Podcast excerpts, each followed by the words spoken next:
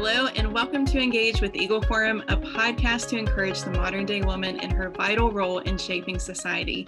I'm your host, Tabitha Walter, the political director of Eagle Forum, and I'm also joined by our executive director, Kirsten Hassler. I am so excited about today's episode because we are covering a topic that harkens back to the foundation of Eagle Forum feminism as it relates to motherhood. If you don't know how Eagle Forum began, go back to season one and check out the episodes at the very beginning. So, in a nutshell, Eagle Forum was founded by Phyllis Schlafly in 1972 to fight against the feminist Equal Rights Amendment, a constitutional amendment that would actually strip away women's rights instead of giving them all of the so called equality that feminists messaged on. Phyllis rallied countless moms, many who were stay at home moms, to take action, and boy, did they ever. The ERA was defeated and still remains defeated to this day. Even though Phyllis has passed on, we still fight against the far left feminist agenda. It's hard in today's culture to cut through the noise and find out the truth or even speak the truth that goes against the popular feminist rhetoric. So that's why we've brought on Carrie Gress to talk, to give us a fresh perspective and some words of wisdom. Carrie Gress is a fellow at the Washington Washington, D.C. based think tank, Ethics and Public Policy Center, and a scholar for the Institute for Human Ecology at Catholic University of America. She has a doctorate in philosophy from the Catholic University of America and is the editor at the online women's magazine Theology of Home and has written for numerous publications.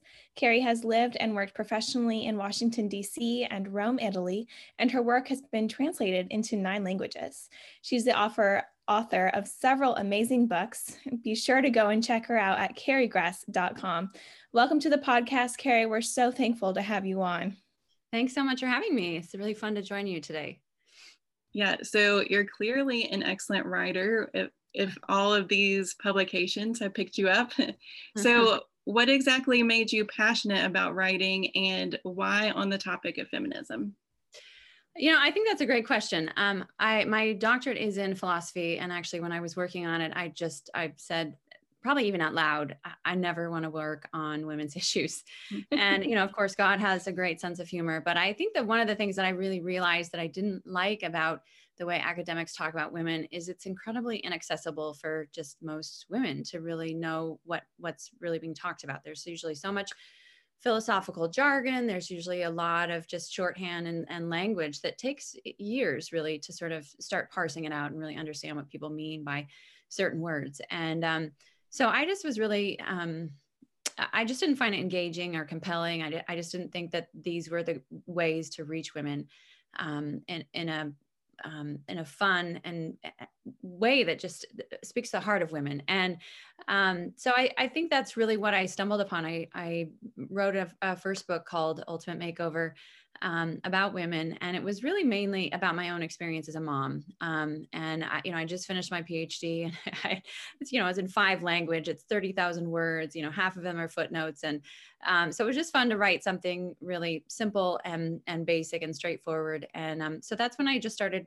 kind of diving into this idea of women, and you know, one of the things that I discovered uh, mainly, you know, as a mom was I, I constantly was living with this idea that, you know, motherhood was going to get easier and as soon as i realized that you know it's almost by it's by design that it's not easy um, then it got a lot easier um, then when i realized that it was what it was doing was making me more, more virtuous. It was making me more patient. It was making me more compassionate compassionate. Um, all of these kinds of things were, were happening to me as a mom because of the demands of, of motherhood um, and then it was really easy to see sort of how that happens on a, on a larger scale um, but from there just kind of kept growing. I just kept seeing how awkwardly and almost top heavily we we speak about women in the in the culture today especially on um, the conservative side of things. And i don't i don't want to give that to you know friends and relatives who maybe don't understand political issues or religious issues. I wanted something that felt more accessible.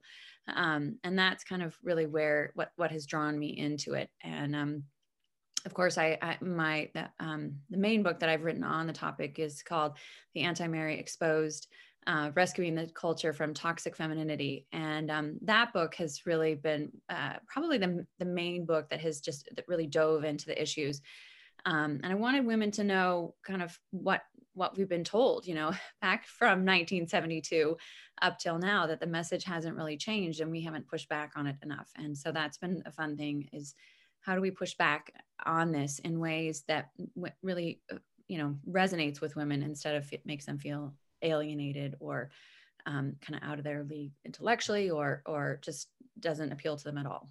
So mm-hmm. that that was mm-hmm. really where it all started. So, I guess in that vein, can you um, describe feminism as you have observed it? Yeah, you know, I mean, this is one of the things that that's been so interesting to me to look at the mm-hmm. the philosophical roots of it and sort of pick out. You know, this this is an effort that has said over and over and over and over again that it's really there to help women, and yet it's it's so tightly wrapped into these two different ideological threads um, that these are things that simply cannot help women. Um, the first one, of course, is Marxism, and you know we see roots of that. As um, Kate Millett is is someone that uh, I've I talk a lot about in my books. Her sister Mallory Millett has been a great help to me. Kate passed away. Mallory survived, and she feels this endless guilt about what her sister did to the culture. And she, you know, she's the one that wrote the book called Sexual Politics, and really was kind of undergirded a lot of women's studies programs. She was on the front cover of Time magazine. Um, and yet she, all of her her emphasis was really on how do we get Marxism um, built into the American woman psyche? How do we help women not see themselves at all really as mothers? Um, and actually, she you know she spoke very plainly about women having the courage to have abortions and and kill their own children, and you know just really incredibly awful stuff when you see it you know laid out in front of you that way um, and so the, the marxist piece is one that's there where it's it's it is this effort to um, really erase any di- distinctions and differences between men and women um, and just kind of see us as cogs in a machine as you know as robots.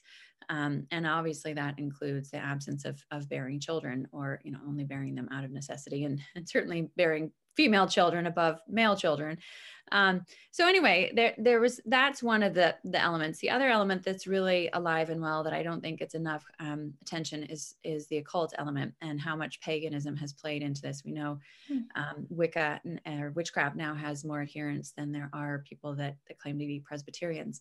Um, so that's on the uptick as well. And I think that the, the two go hand in hand because if you're if you don't have a Christian, a Judeo-Christian perspective, uh, you know, paganism is always going to seep its way into um, a culture. And this is just what we see throughout history. Um, and that's really what's happened is that um, women feel out of control of their lives. And this sort of feels, you know, the occult feels like kind of a desperate way um, to regain that um, sense sense of control and um, eh, so that that's definitely another pattern so i thought you know and you can see that, that actually there i just wrote an article um, about this um, pop artist named halsey who just came out with this um, 13 minute video. There's hardly any sound in it. It's just her walking around the Met, um, you know, dressed very scantily as a pregnant woman, um, looking at all these images of, of um, the Virgin Mary. And then she goes to another room and unveils a picture. And sure enough, it's her in a, in a pose like the Virgin Mary. Um, slightly more pro- provocatively, but that image is going to be the cover of her of her new album that comes out in August. Um, so there's this this effort to sort of go back to mythology to sort of usurp these um, icon, I guess, icons of of womanhood um, and use them in really distorted ways. Madonna's done it, Lady Gaga, you know, Rihanna, um, Rihanna Beyonce, you know, on and on. They've all used this kind of um, occult imagery. And I, I, think we kind of overlook it as just maybe pop sensation. But when you see enough of it, it, it, really starts raising questions of, you know, what is it that they're trying to get at with, um, with all this messaging? Right. Yeah, that's really interesting. Um, you know, you wrote an excellent article in the Federalist titled "Meet the Flyover Women: Pop Culture Ignores," and you mm-hmm. talk about how moms across America's or America are happy living with the everyday challenge of raising children. And I want to read a portion of that because it just struck me um, and it really pinged my heart.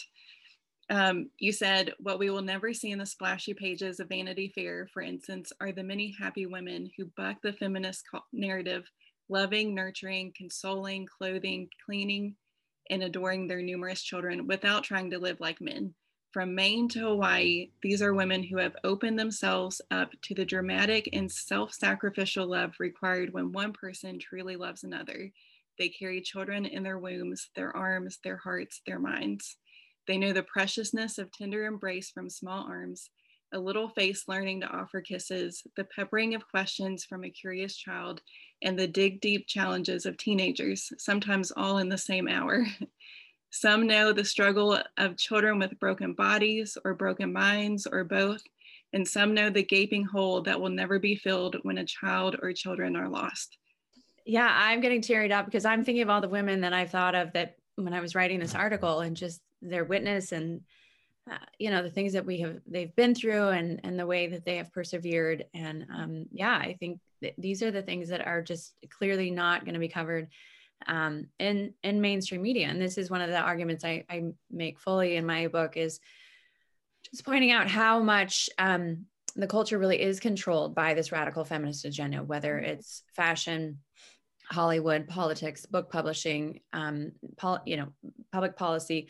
All of this is really controlled by one narrative um, and that is that women have to be be more like men instead of really understanding what it means to be a woman and um, so it's, it, has been a, great thing to be able to look at what what does it really mean to be a woman and and how do we start reclaiming some of these aspects of, womanhood um, you know in a beautiful way instead of constantly you know this knee-jerk reaction like mm-hmm. oh if mm-hmm. men can do it then we can do it um, you know instead we need to look at what what are these things that women have and and one of the things that i found that's you know older than the hills is this idea of women um, carrying things that the word um, for ocean in french is is a she.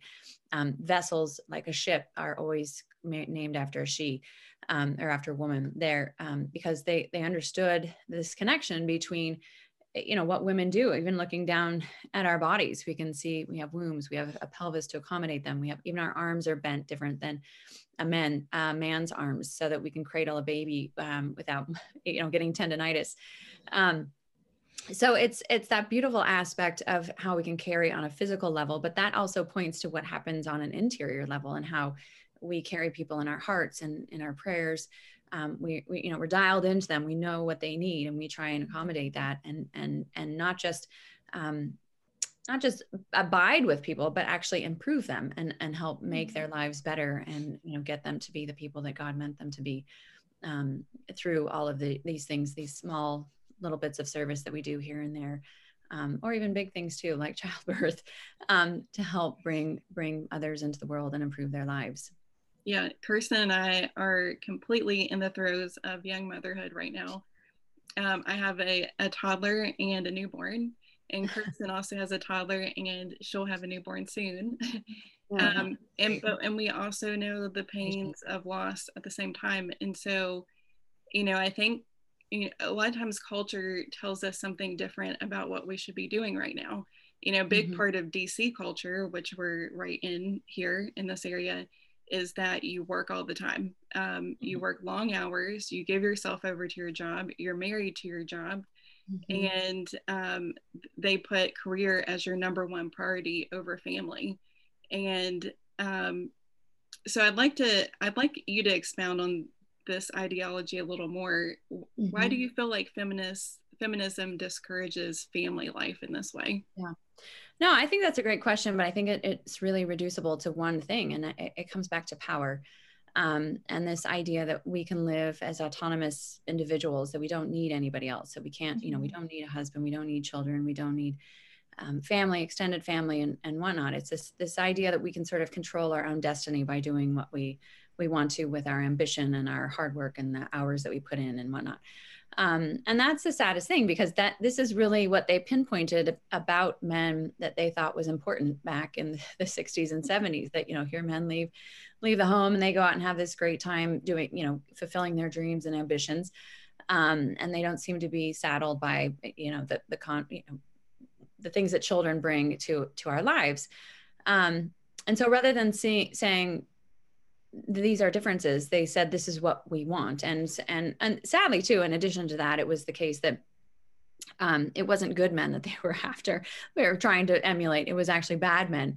Um, and this is where why abortion has become such a, a lightning rod in our own culture because the fact that you can't it, their their belief and the lie that we hear over and over again is that you can't be happy as it, it you know children are an obstacle to that mm-hmm. happiness and husbands are ha- an ob- can be an obstacle to that happiness unless of course they're somehow on board with your career and whatnot um, so i think that that's that's really the saddest lie that we have been fed over and over again and this is why we have to have abortion why it, it it's been raised to the sacramental level um, among the left in terms of just uh, you know, we saw what happened with Justice Kavanaugh, and the, you know, all the screeching and all of these things that go on whenever that's threatened.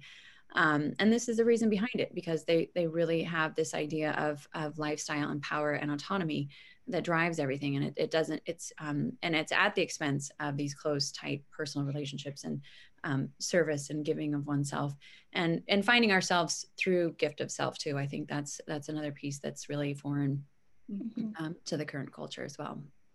So, I mean, what is your advice that in, in terms of number one, how we can fight against this narrative? And then once we do that, how can we as women find a support system to yeah. not be pressured back into that? Yeah.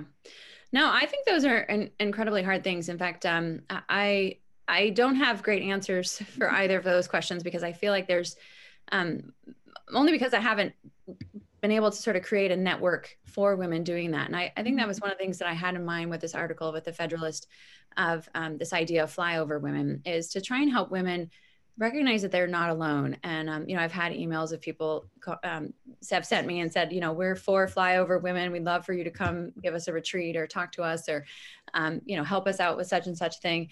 Um, so it's interesting to see that this name is sort of is people are attracted to it because they, they feel it resonates with something that they experience in their own life. Mm-hmm. Um, so I think that that's something that I, you know, I would love to do further. And I hope to actually get a, whole, a book um, out on it eventually. Um, but I think that this is e- even in our own areas, we can find other women who are doing, who are, who are like-minded, but even um, Instagram is, an, is a great place. I've been amazed at the amount of support that's there. In fact, there was one woman yesterday, she had just posted um, about reading my book and how she had gone to Columbia and she'd been told over and over again, you know, you don't shouldn't stay home with your kids, and mm-hmm. you know, it's a waste of your education. You took a place of somebody else that could have ta- taken your plate. You know, all of these this kinds of nonsense that we hear over and over again. Um, and then she finally read my book and and it just it completely freed her up to feel like she didn't have to listen to all of that and um and, and you know it, it, was wonderful and yet so sad to me like why why is it she's this far along in her life and she hasn't heard this from anybody um, and I think that there's so many w- young women like that that they just need to hear it from one person, and then it completely resonates with them, and they understand this. That there's more than what they've been told. That they can go deeper, mm-hmm. and um, yeah, and I think it's important too to even just recognize there are these different seasons of life. Um, you know, I had seven years where I was just completely at home. Um, I did nothing in the public eye. I was busy finishing up a, a PhD and just having children. Um, and I never would have dreamed that I would be doing all the things that I'm doing now. Um, but that's where my education come from. You know, I came from. I knew I had to finish my PhD, and at some point it would probably be used. Um, and I think that that's the exciting thing is these things are never wasted, but they they kind of come back around and they can be used mm-hmm. in different ways as well. So, um, kind of giving into that sense of well, I'm going to stay at home and have children or have um, multiple children um, I think, and and that your life is over, um, I think is really short sighted and really not a, a, great understanding of what womanhood is, um, because we do have all of these different seasons and ways in which um, our gifts can be used, and and that's you know I'm a stay at home mm-hmm. mom generally, and everything else that I do to sort of fits in around that. I have a 17 month old myself, and um, you both know how much work toddlers still are. Um, so yeah, it's it's definitely a balancing act.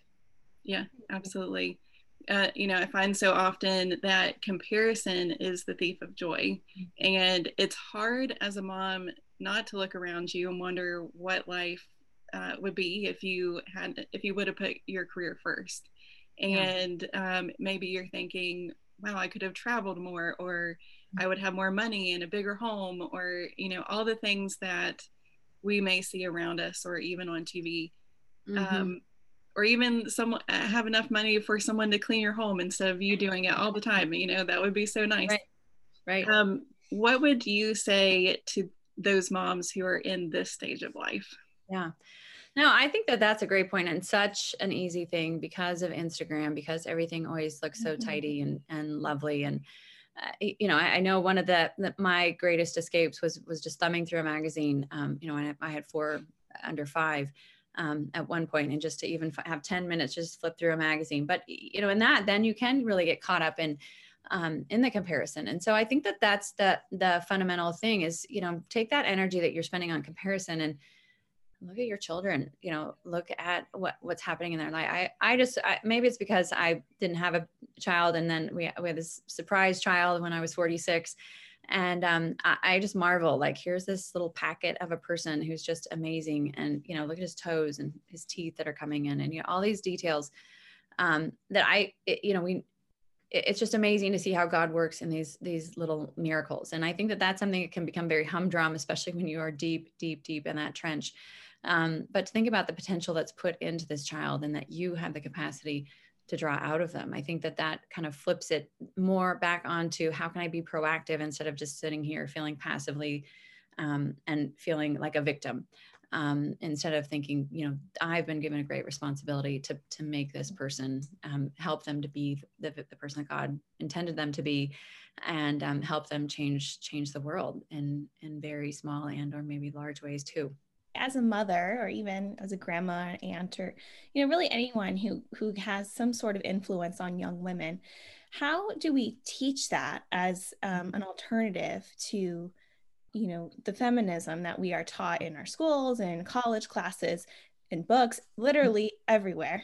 Yeah. And and then you know how do we so again how do we apply that then or help them apply that into their mm-hmm. decisions that they want to make for their future career or for their family all right. that stuff you know i think that's really where it's uh, uh, that there are cultural pieces that can help us whether it's um, women that we know or that we admire mm-hmm. um, whether it's movies old movies have some really amazing elegant women um, with a lot of incredible virtues um, books, of course, are another great, great piece of this because what what's happened is we're sort of in the sludge right now, and it's hard for us to see it around us because, like you said, it's so oppressive. Mm-hmm. Um, but if you can sort of be elevated out of that somehow, either whether it's it's books or a movie or, or a person that you admire, and it doesn't even have to be every aspect of this person that you admire, but maybe certain elements um, that you think, you know, I want to be like that woman. I really like that she has this capacity um, you know, someone, even someone like Mary Ellen Bork, Mary, Mary Ellen Bork, if, if you know her, is just an incredible woman of grace um, that I've spent a lot of time just admiring um, because she's um, just a lovely woman. And, you know, I, I would love to have some of her, her gifts and talents and, and graces. And yet I know that if I listen to the culture, I will not cultivate them because the culture, of course, encourages us to be angry and emotional and mm-hmm. outspoken about everything that comes to our mind. Um, a lot of things which we, we probably ought not to say. Um, and, and Mary Ellen, for me, embodies that woman who is very tactful and knows what to say, when to say it. And, and I, I think this is um, one of this this great virtue of meekness that we think of meekness as that doormat. And um, you know when it's really meekness is really embodied in a person that means they're the ones that have the control over what they say and do in their life. Um, and a lot of us just don't haven't ever cultivated that or thought of it because the culture hasn't encouraged that. So um, yeah i think it's just a matter of, of really finding the women that, that you're drawn to and sort of asking the question what is it that i like about this woman? What virtue does she have that i can emulate? and kind of mm-hmm picking and choosing from from different women in life and or in or in stories or elsewhere. Yeah it might require a little bit of effort but yeah. you know it, but it's, it's out there. yeah. yeah and it's so much easier to just you know emulate the people that are on like you you've talked about instagram all the celebrities that are on there or seen in the magazines but right. maybe the virtuous woman you know we need to search a little bit deeper for her. Right something a little bit more soulful for sure. Mm-hmm. yeah. yeah that's so good I uh, we had a guest on last season, and he had just had a daughter, and he was putting up um, pictures in her room of women in the neighborhood that he wanted her to look up to, and that That's takes a lot of research and time, but it's so worth it because, you know, it can really change the, the trajectory of of your life, mm-hmm. and it, in doing that makes you more prepared for life and um, more yeah. fulfilling and happier. So, yeah, yeah. it's worth it. And I think that that's been the, the, amazing thing is just how how sad and unhappy fem, radical feminism has made women. Um, and that's the piece that we don't get. You know, we get a lot of of makeup and fake eyelashes and, and things that make women appear to be incredibly happy. And yet when you look at the numbers of, of you know, the happiness metrics, as I call them, um, we've got some really unhappy women. You know, we've got a lot of a lot of us are a lot more medicated, um, and that may be p- part of what keeps up the appearance. Um, and yet, there's you know suicide rates, divorce rates, um, substance abuse. All of these things really point to some some very unhappy women in the in the culture. Yeah, absolutely. Yeah, I know my family, my husband and I have just been trying to find ways to just reduce the stress level in our household.